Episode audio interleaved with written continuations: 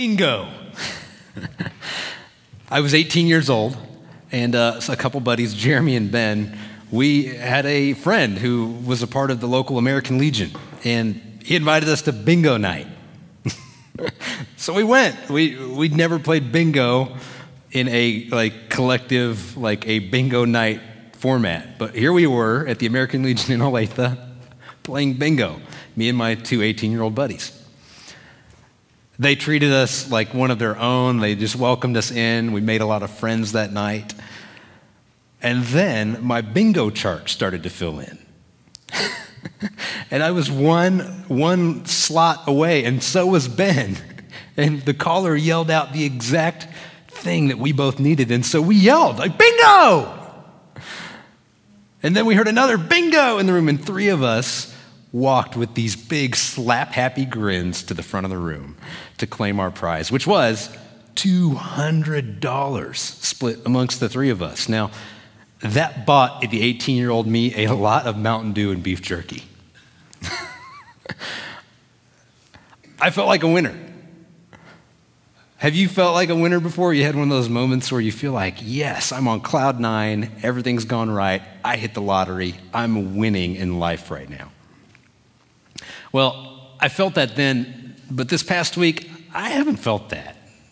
And conversely, I've had a lot of interactions with those under my own roof, which are my wife, Anna, and my two children, Robbie and Adeline. And, you know, it's been hard. We love each other, but we are having a hard time having enough patience for one another, and and this has become hard. But here's the deal. We are becoming masters, like really experts at repair. And we notice when a relationship is broken, we know, and we're becoming really good at fixing and mending those things. How about you? What are you feeling? I, I feel weary this week. What are you feeling? Do you feel challenged? Do you feel a sense of focus, perhaps? Do you feel beaten up? Do you feel isolated? seventeen years ago, my mentor, Scott, introduced me to two sentences to start my journal entries with in the morning. And he just said, hey, do this. Here's the first one. Today, God, I feel blank. And he just said, just write that at the top of your journal page and answer that question every day you come to your journal. Today, God, I feel blank. So what is it for you? What do you feel today? I share that because uh, we come to Acts chapter three in our series of this book of the Acts of the Apostles. And in this third chapter of Acts, we come to a weary, burdened person. He's a beggar who has been lame since birth and is brought by people to the gate, the gate specifically the gate called the Beautiful Gate. There were many gates. And he was brought to this gate to sit and beg. I want to look at Acts chapter three, verses one through five. If you have a Bible handy, grab it. If not, these verses will be on the screen. It says this, one day Peter and John were going up to the temple at the time of prayer, at three in the afternoon. Now a man who was lame from birth was being carried to the temple gate called Beautiful, where he was put every day to beg from those going into the temple courts. When he saw Peter and John about to enter, he asked them for money. Peter looked straight at him, as did John. Then Peter said, look at us. So the man gave them his attention, expecting to get something from them. Look at us. There's an exclamation point in my version of that translation. It's emphatic. It's a confident look at us. Now that's that's a loaded three words for them, because if you'll think back, Peter and John are the two that ran to the tomb. They had seen Jesus die on Friday. They ran to the tomb on Sunday with rumors that it was empty. They looked in and they saw it empty, and Mary Magdalene has been with them, and each one of those people had this eye-to-eye encounter with Jesus, the risen Jesus. And they knew it was him because he bore the marks of that Friday's painful death. And they had looked at each other around the table in this upper room where they had waited for fifty days for God to send his Spirit. And Holy Spirit had been sent by Jesus from heaven to them, and it it filled them. Like, they became filled with God's Spirit.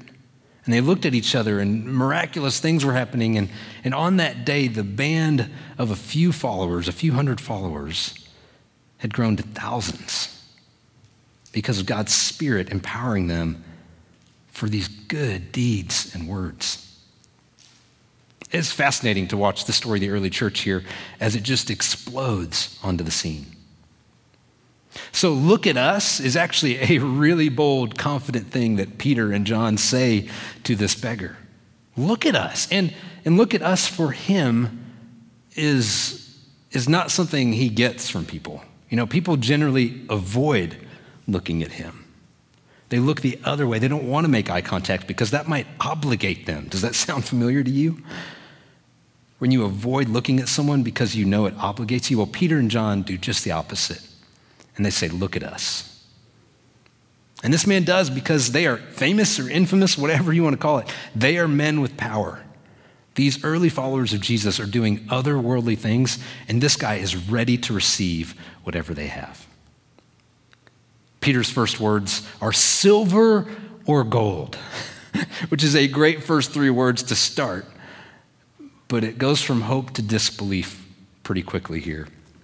And I'll read to you what Peter says in verse six. Silver or gold I do not have, but what I do have I give you. In the name of Jesus Christ of Nazareth, walk.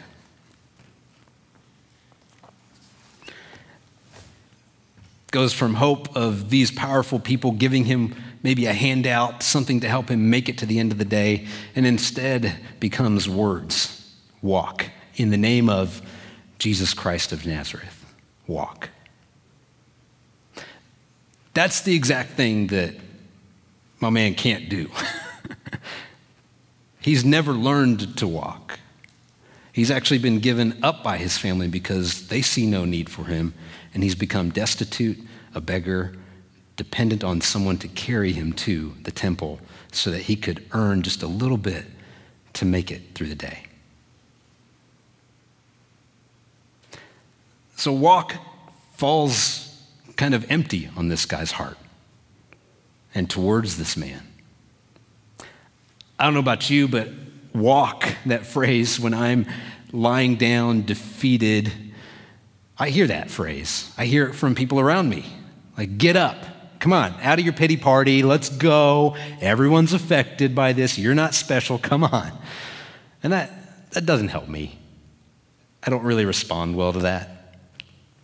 Sometimes I hear the get up and walk from myself. It's like the internal monologue. It's like a prized heavyweight fighter lying face down on the ground, knowing that he has a chance to get up, trying to tell himself to get up, but just, I've met my end. I cannot get up. And sometimes that word doesn't come. Like, you're lying there, beaten up by life, and no one says walk. There's not a glimmer of hope for, for you. Well, it's in this moment that, that Peter senses the man can't walk. Like, he, he can't walk. And Peter, having the indwelling, the inside Spirit of God within him, just tunes into what he's heard Jesus say. Jesus said, I do things that I see the Father doing. I say things that the Father says. I'm in the family of God, we listen to the Father, and we do the things the Father does. And Peter senses that God is reaching out to this man. Peter reaches out, extends his hand, and it is not the hand of Peter. It is the hand of God. This hand reaches out and grabs the man's right hand and lifts him up. And immediately, the scriptures say, his ankles and feet are strengthened. Don't miss this. This is what it says in verse six and seven. Taking him by the right hand, he helped him up, and instantly the man's feet and ankles became strong. He jumped to his feet and began to walk. Then he went with them into the temple courts, walking and jumping and praising God.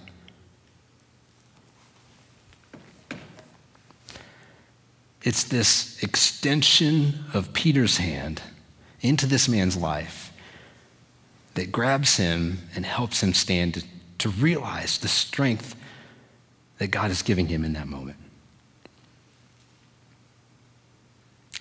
So there's two sentences to the journaling, journaling exercise. One is the today, God, I feel. The second one is today, God, you are. And this is the one that, that right-sizes me for who I am and who God is. And I realize just the shadow of God's bigness. And that I'm small, and he's the same, and he's immense, and he's got this. Whatever it was I was feeling with the first sentence is overshadowed by God's goodness. And so I, I'm curious, kind of as you flip through the journal of the beggar at the gate beautiful, what does the next day's journal read? And here's what I think it reads. God, today I feel like a new person with a new purpose. And God, today you are the one who healed me. He couldn't say that the day before, but today is a new declaration. God, you are the one who healed me.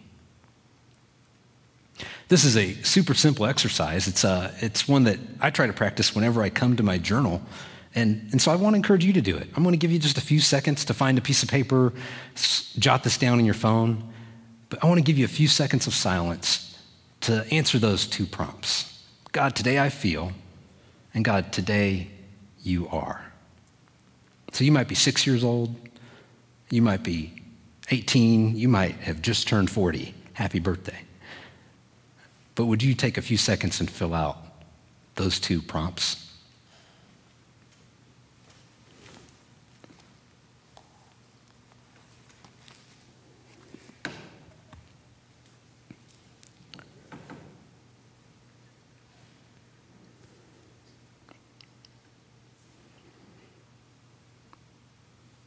Hopefully that helped you get a start to think about what's going on inside.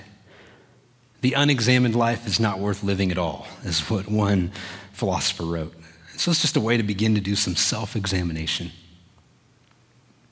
Now, which character in the story do you identify with? Is it Peter and John, who have this insane confidence and boldness? And you needed to be reminded today that you're a follower of Jesus, and you carry the same power that those two did. The same power that raised Jesus from the dead lies within you and I, and we can be people who bring God's goodness to others. Even in the midst of chaotic circumstances like this, we can be people who extend God's healing to others. Martin Luther, the, the reformer, would Sunday after Sunday preach to his congregation the cross. Jesus died for them, and he defeated death and rose to life again. And it began to be a little bit repetitive for some of his congregation. They came to him and said, Reverend Luther, we're ready for something different. We would like to move on to, to different concepts to, to grow in our faith. And Martin Luther just told them, well, every Sunday you walk in to this church building looking like people who don't believe it. And so until you have the confidence that Jesus is your only secure foundation, I'm going to keep preaching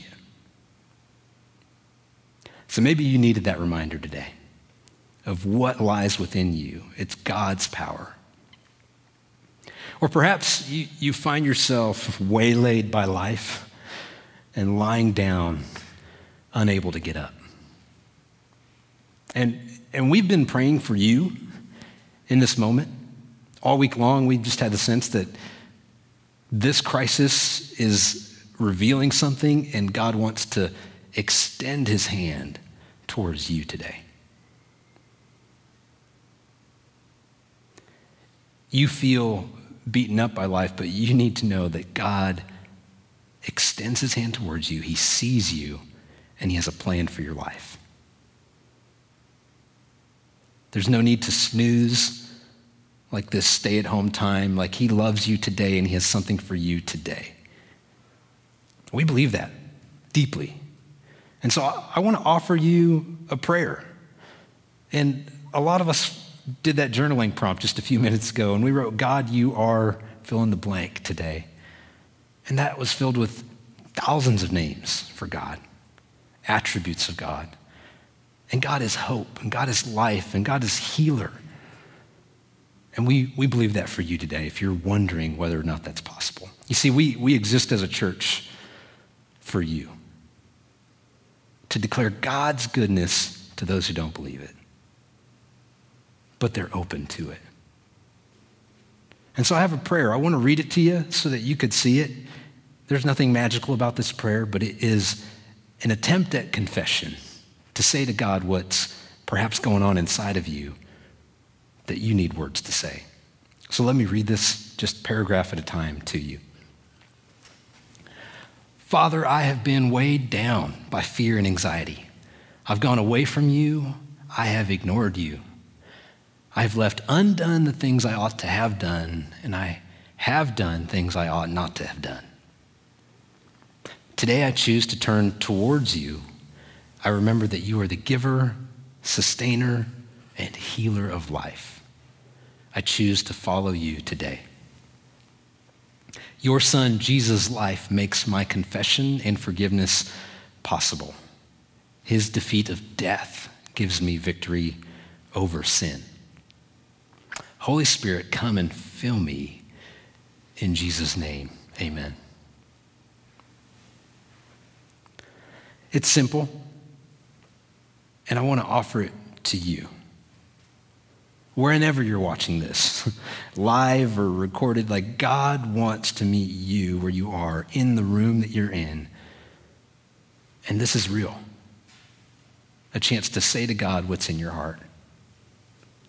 And so I want to read it one more time and, and invite you to say yes to the one who reaches out his hand to lift you up. Father, I have been weighed down by fear and anxiety. I've gone away from you. I have ignored you. I have left undone things I ought to have done. And I have done things I ought not to have done. Today I choose to turn towards you. I remember that you are the giver, sustainer, and healer of life. I choose to follow you today. Your son, Jesus' life, makes my confession and forgiveness possible. His defeat of death gives me victory over sin, over sin. Holy Spirit, come and fill me in Jesus' name, amen.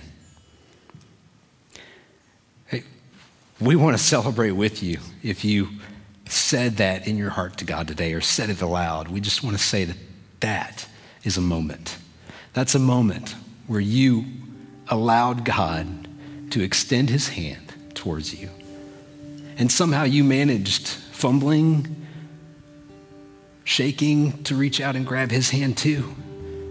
And now you find yourself strengthened, and things are not rosy, they are not perfect, but you've won a different kind of lottery. You see, the, the lame beggar wanted silver or gold and received healing and life eternal. For you, the same has happened. And we couldn't be more excited to, to welcome you into the family of God that grows by thousands in the book of Acts and thousands and millions today still. And I just want to offer you a few action steps. Tell somebody that you trust. Just tell them what's gone on inside of you this morning. And then a second step could be just to tell someone on our Heartland team. We would love to know and celebrate with you. You could jump into one of our Connect rooms. You could participate in the chat sidebar right now and tell everyone there what's going on and the decision you've made. And lastly, email me. I would love to know and celebrate alongside you. Let's continue singing and offer God just a thank you for what he's doing in each of our hearts.